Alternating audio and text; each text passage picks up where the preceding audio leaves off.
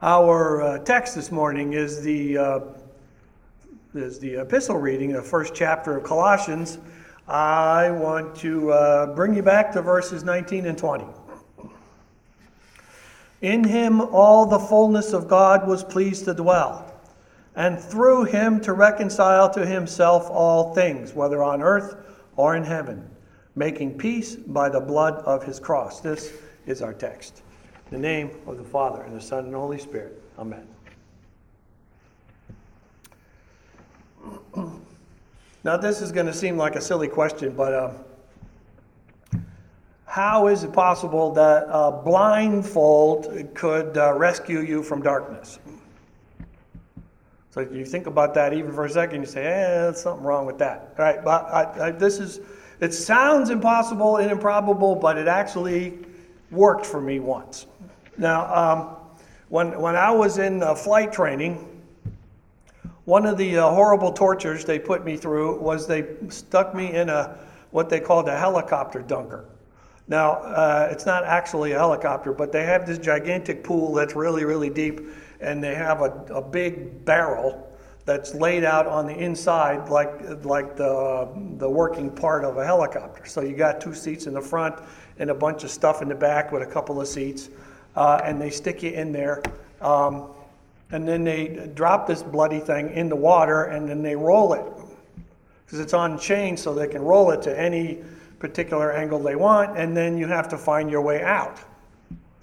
So you know the, the, the first time you do that you, you just have to go out the nearest window and the second time you do that you still got to go out the nearest window. You, of course you have to change seats but uh, you got to do it blindfolded so basically, what they do is they let you see what kind of thing you got to do with your eyes open, underwater, holding your breath, and otherwise not panicking. Uh, and then, uh, then you got to do it blindfolded. The third one, eyes open again. You got to go out the cargo door. Everybody, there's four guys in this thing. You all got to go out the cargo door. Uh, and then the, the, fourth one is the big test where you got all four of you go out the cargo door with blindfolds on and try not to beat each other up too bad, all trying to get out through the same door. Now that seems like craziness to me at the time, uh, but you know, there was training. Uh, in the end, what happened is I could do it after, you know, like 15 times or something, but uh, I, I, was still a little scared of the water at the time, but I did get through it. But see, now the, the reason I say this worked is because even now, uh, if, if I'm in the dark, uh, I can just cl- close my eyes like I got a blindfold on. I mean, if you're in the dark, it doesn't matter anyway, but uh, I always close my eyes and then I can find my way because I remember what rooms look like. Uh, this is part of the training, and I remember uh, how to f- find my way by feel, and, and it worked really good. So basically, being blindfolded in that bloody helicopter trainer helped me find my way out of darkness even now training, I suppose. That's what they said it was. um, now, I'm, I'm saying this because here's Paul telling the Colossians that the, their cure for darkness is a bloody death. Now, that seems a little off, too, because how could a bloody death cure you from being in the darkness? Uh, but that is essentially what he says here, as you can reasonably expect. That doesn't follow well for normal thinking people, and I'm sure they had their problems with this, but Colossae had other problems. Uh, uh, you know, when Paul was talking about them being in darkness, that they had, well, they, they lived in a pagan world. Because Colossae, it was in uh, the Greek speaking part of Turkey and uh, I mean, we, we call Turkey now. And they had idols all over the place and temples to the very many gods that they had. And they all had their place and they all had their favorites. And of course, when you become Christian, which they all were working on, uh, you come out of paganism, you don't go to the temples anymore, and you got a whole different life to lead. Um, but you know, but that's where the darkness is, and um, they were trying to figure out how to escape that paganism. The problem is, uh, and I think you probably can understand this a little bit, is, is they were used to being pagan. They were used to doing things like they were pagan. They were used to going to places that were pagan. All their friends were pagan. So coming out of that and setting it aside entirely was difficult for them, and so they kept on. It's like new Christians do. They backslide and they slip back and they do stuff that they used to do, and, and it's, it's a hard thing to shake off. And, and the solution, apparently, to that darkness seems darker still. If you're going to talk about the, the thing that gets them out of that, is that the Son of God bled and died on a criminal's cross. Now, it doesn't seem like somebody dying on a cross would help anything much, and, and you know, they're, uh, would you say, a little behind where we are here sitting looking back on all of this. They're, it's all brand new to them, and thinking of a crucifixion, which they knew very well because the Romans spent time doing that. Uh, it sounds like something you do to criminals and to bad guys and to difficult people and murderers and savages, not salvation. So they had trouble. Now, I think we have to accept that our own behavior uh, is very often full of sin and darkness. Now, uh, I, I, only say that uh, understanding that you may not be able to see that in yourself because you don't look at yourself and say, Yep, I live in darkness and I am full of sin. I mean, you don't really think like that. Um, but uh, at the same time, God says it a lot. All the way back to the beginning, uh, you can start with Adam and work up from there. He says that a lot about human beings, and I suppose you'd have to agree that if anybody knows what human beings are like, it would be the one who made them. Um, would have to be the one we're expecting to come here uh, in power and glory to be our judge because he's the one who made us in the first place. He would know. And so, even though we may not see ourselves like that very well, he does. And ultimately, if you don't believe God, you're in far more trouble than you can ever imagine, even, even if you are a sinner. I don't know if you are aware but a lot of people in, in Jesus' day, uh, I could go back a little bit before his time and a little bit after, I think. Uh, a lot of people died at Roman hands by crucifixion. It was something that happened a lot. Uh, the worst criminals were punished that way. And, uh, and, and it's harsh and it's torture and basically you get nailed up on a cross and you get to hang there for two or three days until you just kind of die. Uh, you can't breathe anymore, you're bleeding, you feel bad, and you're out in the weather and it's just uh, dehydrated and starving and, and, and you die. It's horrible. Um, none of the rest of the crucifixions did anybody any good. I suppose you could argue about it being justice of some sort, but it's still torture. But, uh, you know, uh, all those other people, ordinary people, were crucified, and it didn't do you any good. Um,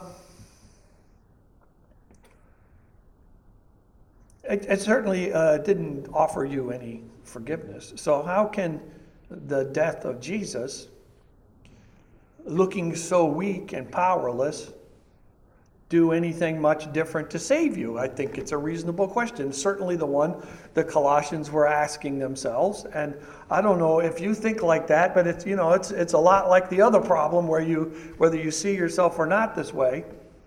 Um, it's it's still on our minds. So here we are in, in this problem. Uh, it's not terribly difficult for you to recognize the mess that you make of your life sometimes.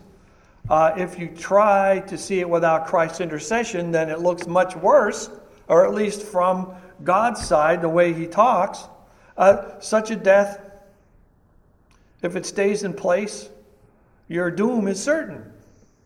It's, it's not a thing that you can escape by yourself, it's a problem. Sin leads to death. There are no exceptions in this world except Jesus himself, who actually died too, but he didn't die of his own sin. He died from yours. And, and uh, so if you can't escape it, if Christ is denied, then such a death, such sin can't do anything but run you straight to the heart of condemnation, which is scary and difficult. But this, this letter from Paul to the Colossians is absolutely loaded with Christ as your Savior. He's all over the place in there. Uh, you can see him a little bit here. He's just uh, a little cryptic about it. He, he, he rescued you from the rule. He says the domain or the dominion of darkness, a place that rules you absolutely. But Christ has rescued you, ransomed you out of that rule of sin, out of the darkness into his marvelous light, as Peter says later, transferring you to his own kingdom. And it's uh, a kingdom of his son, the kingdom of no condemnation, the kingdom of without sin, the kingdom of holiness in Christ's blood, from bondage to sin, all taken away. All its consequences lead only in this case to forgiveness, to holiness, to eternal life. That's what the bloody cross does. It may well seem that a cross, a criminal's punishment, and all the shame that's attached is not any kind of solution to hell's condemnation. It would seem like that would be kind of pointless, but Jesus is different, as you know well enough. He had all authority to save you. He's God's Son. And, and our God is not dead. Like the Son who was walking around in this world, He is alive and He is the God of the living. And while He was here, He was living. And when He died, He got up and He's still living. And that's the, the same God who comes with authority to rescue you. So that God's Son, who was the instrument of all creation, the one who made you and everything else, and on top of that, he still sustains it. So, you know, it doesn't look like anything sustaining you except maybe yourself all day long. But if God wasn't doing that, if the Son of God was not doing that, then you would not be here at all. This is you, this is yourself, this is all of this people, all of creation, all of that in Christ. But you, he sees as his treasure, his child when he made creation, he called human beings on earth very good. The crowning glory of everything that he had made, which was made for you. Now, making this change that he's made in his bloody cross, nothing escapes his authority. Nothing. You can see Paul listing all the different kinds of authorities in the world, they're all under him because of what he has done. Not even death itself escapes his authority. He has even the ability to call that down too. He himself, the same one who created you, the same one with all authority, the same one who died for you, that one, he himself reconciled you and everything in creation to his Father. That's what Paul says here. Everything that is, he gives to his Father. Now, in your particular case, that would be impossible because sin cannot be with the Heavenly Father. It can't be in heaven. So he took your sin on himself and killed it at the cross and rose from his death. So now his Father is also your Father. And by this same cross of blood and death, all of that contained therein. In his blood, of all things, as strange as that might seem, in his blood he made peace between you between you and your God.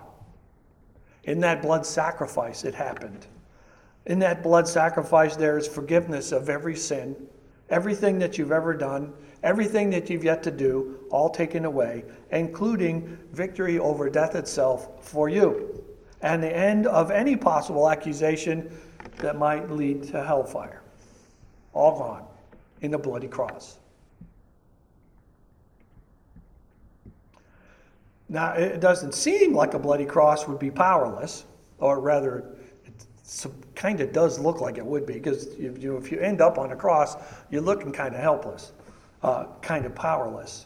But this is different because the, uh, Christ is different. Uh, he has this great weight. Uh, if you can picture a scale of justice, uh, and all of the world's sin is on one side and the life of Christ on the other. He is the Son of the living God, as I said, and he sits in that scale opposite the weight of sin and his holiness, and in his holy hands, that scale comes down. It's more than enough to overcome every kind of darkness that is in you. There is no power that is greater. There's no greater grace. There's no greater love to be demonstrated. There's nothing that remains except your salvation.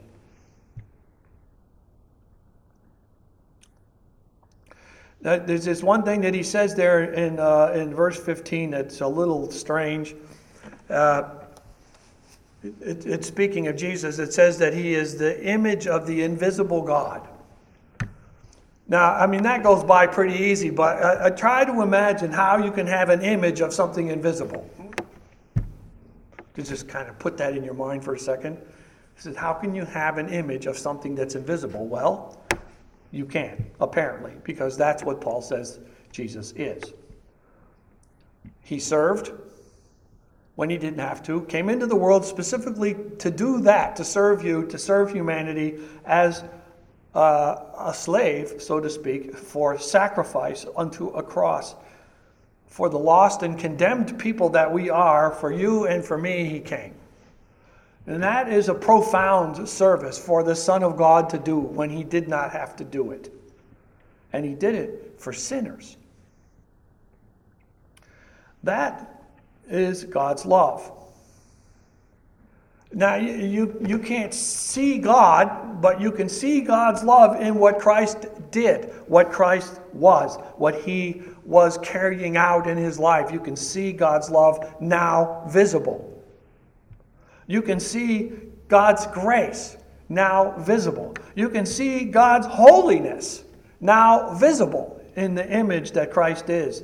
That God Himself, inasmuch as Jesus was God, died for you. And in that, he is the image of the invisible God, so that you can know your Father in heaven by the love of the Son and the salvation that he has brought you. Amen. And now may the peace of God, which passes all understanding, keep your hearts and your minds in Christ Jesus. Amen.